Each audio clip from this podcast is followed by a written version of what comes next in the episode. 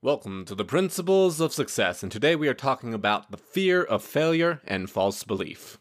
This episode is brought to you by Shopify. Whether you're selling a little or a lot, Shopify helps you do your thing, however you cha-ching. From the launch your online shop stage, all the way to the we just hit a million orders stage. No matter what stage you're in, Shopify's there to help you grow. Sign up for a $1 per month trial period at shopify.com slash special offer, all lowercase. That's shopify.com slash special offer. So, first off, why are we talking about the fear of failure and false beliefs when it comes to relationships? Well, if you're afraid, you're not going to talk to people. If you're afraid, you're not going to ask for the sale. If you're afraid, you aren't going to ask the girl out. If you're afraid, you're not going to be able to demonstrate to the girl why she should uh, accept you asking her out. If you're afraid, you're going to act too standoffish, and the guy's going to think you're not interested. And then there's the whole beliefs. Beliefs create action. If you and the beliefs create your fear. If you are afraid that, or if you believe that you don't deserve love, how are you going to find love? If you believe that you are a tail- terrible salesman, uh, you probably aren't going to make the sale you aren't going to make the friends. You aren't going to, be- if you don't believe that relationships are important, you're not going to make relationships. You're not going to make friends. You're not going to network. So let's talk about why are you afraid? First off, some people are just naturally shyer than others. I was naturally one of the shyest people ever. But anyone can work on being more sociable, and anyone can work on their fear of failure. You might not be shy at all. You might be one of the most social people ever, but you're afraid of asking for the sale. You might not believe that you deserve success. And maybe something bad happened to you. A great story my mom gave me was my dad really had a hard time getting going in talking to people about the pursuits that they're interested in because one time his coworker snapped at him when he was trying to talk about it or something previous. Maybe you're afraid to get into a relationship because the last one really hurt you bad. There's all sorts of reasons why people are afraid and are afraid to fail. It's your job to figure out why it is for your own personal case and then work on overcoming that justification. A child made it up. Hmm. Something bad happened when you were a child or a younger version of you and so now you're afraid and you need to question that belief. Most people are not mean. Most people are not horrible human beings who just want to point and laugh at you when you ask a girl out. Most people are not going to yell at you when you ask to try and do business with them. So now let's talk about why you should overcome the fear of failure. 1. You're gonna miss out. She might have liked you, but because you were afraid to try, you failed and you lost her. Or you failed and lost the business. 2 you need to practice being a complete and utter loser. You need to ask the girl out. You need to ask a hundred girls out. As you work on developing your skills of asking for the sale, asking the girl out, asking and failing, uh, overcoming fear of failure, when the opportunity comes, you're going to be much more prepared for it. If you were a pitcher and you were only going to pitch for Brad, I don't know any baseball batters' names. And Brad is your arch nemesis. You're going to beat Brad. You're going to strike him out. Or maybe it's Susie, and Susie's so pretty, and you are only going to ask Susie out. Well, one, that's kind of creepy. And two, wouldn't it be a whole lot easier if you just got really good? And then when the opportunity came up for you to ask them or bat or strike them out or ask for the sale, then it's a piece of cake because you've been pitching hundreds of times. You're ready. It's just another pitch for you. And yes, Brad is going out. Next, it provides you with growth. It'll toughen you up. Getting rejected over and over and over again makes you a little less prone to the agony of being rejected, whether it's dating, sales, whatever. And let's talk about dating again. There is only, guys, there is only three possible outcomes from you asking a girl out and your different beliefs will interfere with it. The first one is you think she likes you, and she does like you. Woo! Victory. Next one is you think she doesn't like you, and she does like you. Well, then you lose because you don't think she likes you, so you don't try, or you act weird or something, and so you fail. And then the next one is you think she likes you, but she doesn't like you. She will let you know. And then I guess the fourth one is you don't like her, she doesn't like you. Big whoop. Only one of those ends in success, the other three end in a no. So unless you assume that she likes you, unless you assume the client wants to do business with you, if you are, we're talking about false beliefs again, if you assume that they don't, if you assume that they dislike you, that they think you're lame and you're stupid and you don't know what you're talking about, or you're not charismatic, well, then you're going to fail. The only chance you have of success is if you assume that they want you, whether it's you relationship or dating wise or business wise.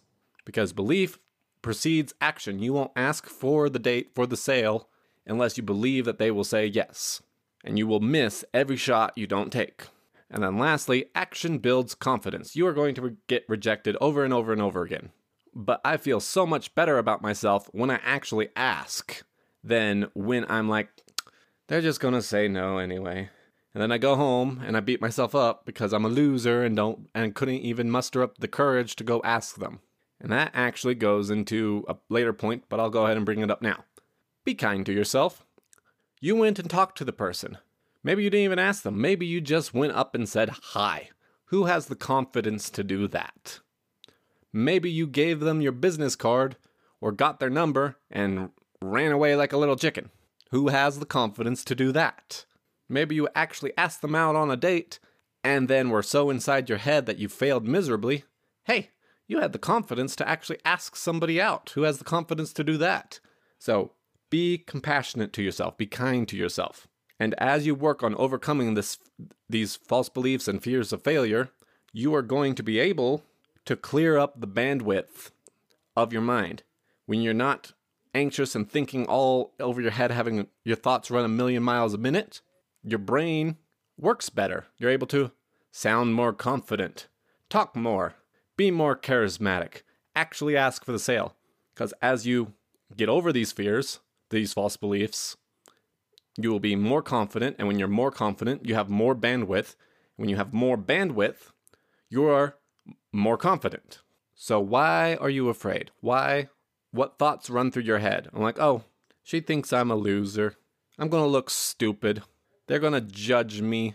Nobody actually pays any attention.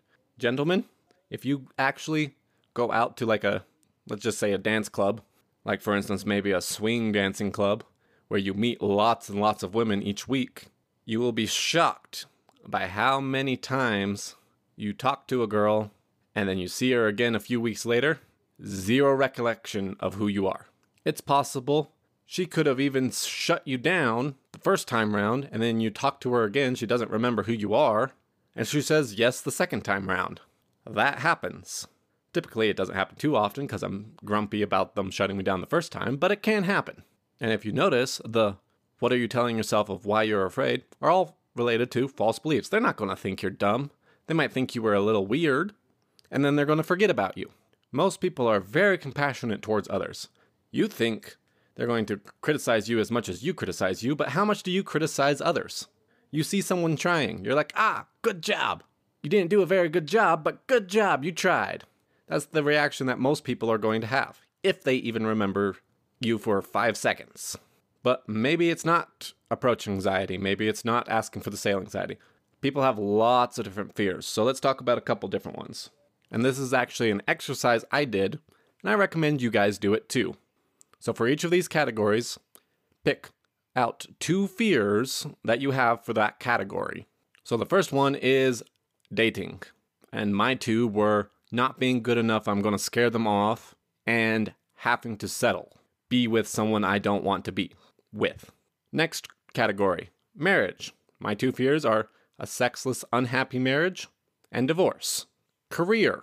A inability to succeed, which is a complete direct fear of failure, and purgatory. I hate being bored. I'm bored all the time.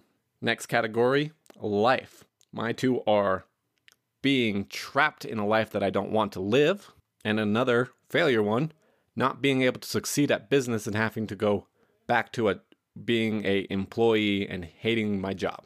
Okay, so if you guys followed along, what did you just experience? It's probably not as big and as scary as you thought because it's tangible now. You've written it down. You're like, oh, I mean, that's not that bad. Maybe you felt a sense of powerlessness. Maybe you can't control whatever fears you wrote, wrote down. If you notice, almost all of these actually come boil down to a fear of failure. Like, I won't be able to succeed. So now, let's interrogate the fears. And let's go with the scaring them off, having to settle, essentially dying alone. Every single person has that fear of dying alone. So, f- first off, who filled your head with that fear? And what actions are you taking? You are definitely going to die alone if you spend all day in your apartment playing video games and sulking. But who put that fear in your head? Usually, it's either some imperfect person or Satan.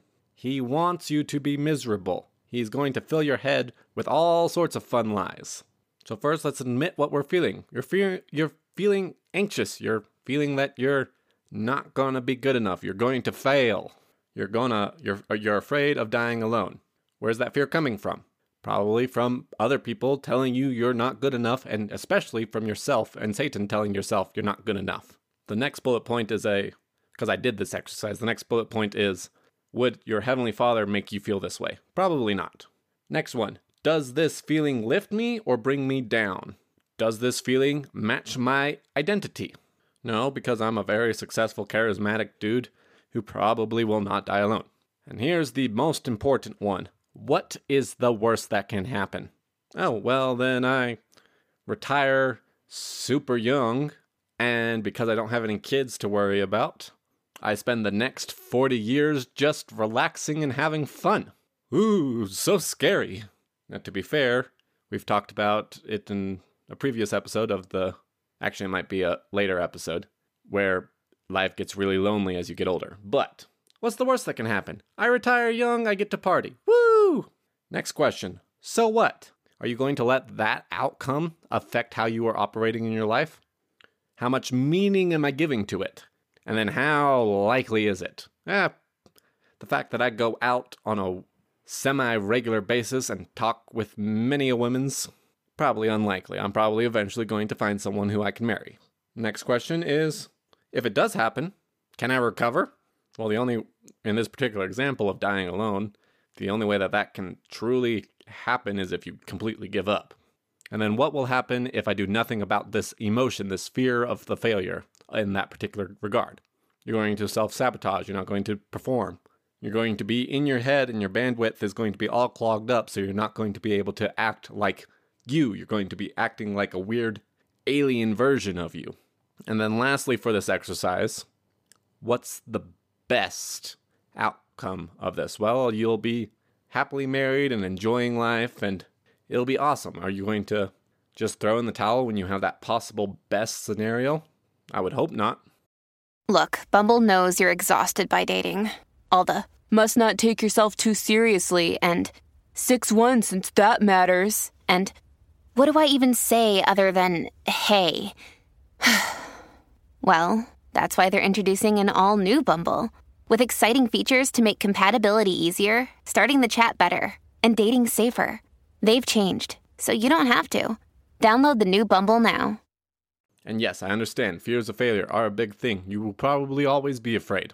Work on it. So now let's round this episode out with talking more about the false beliefs side.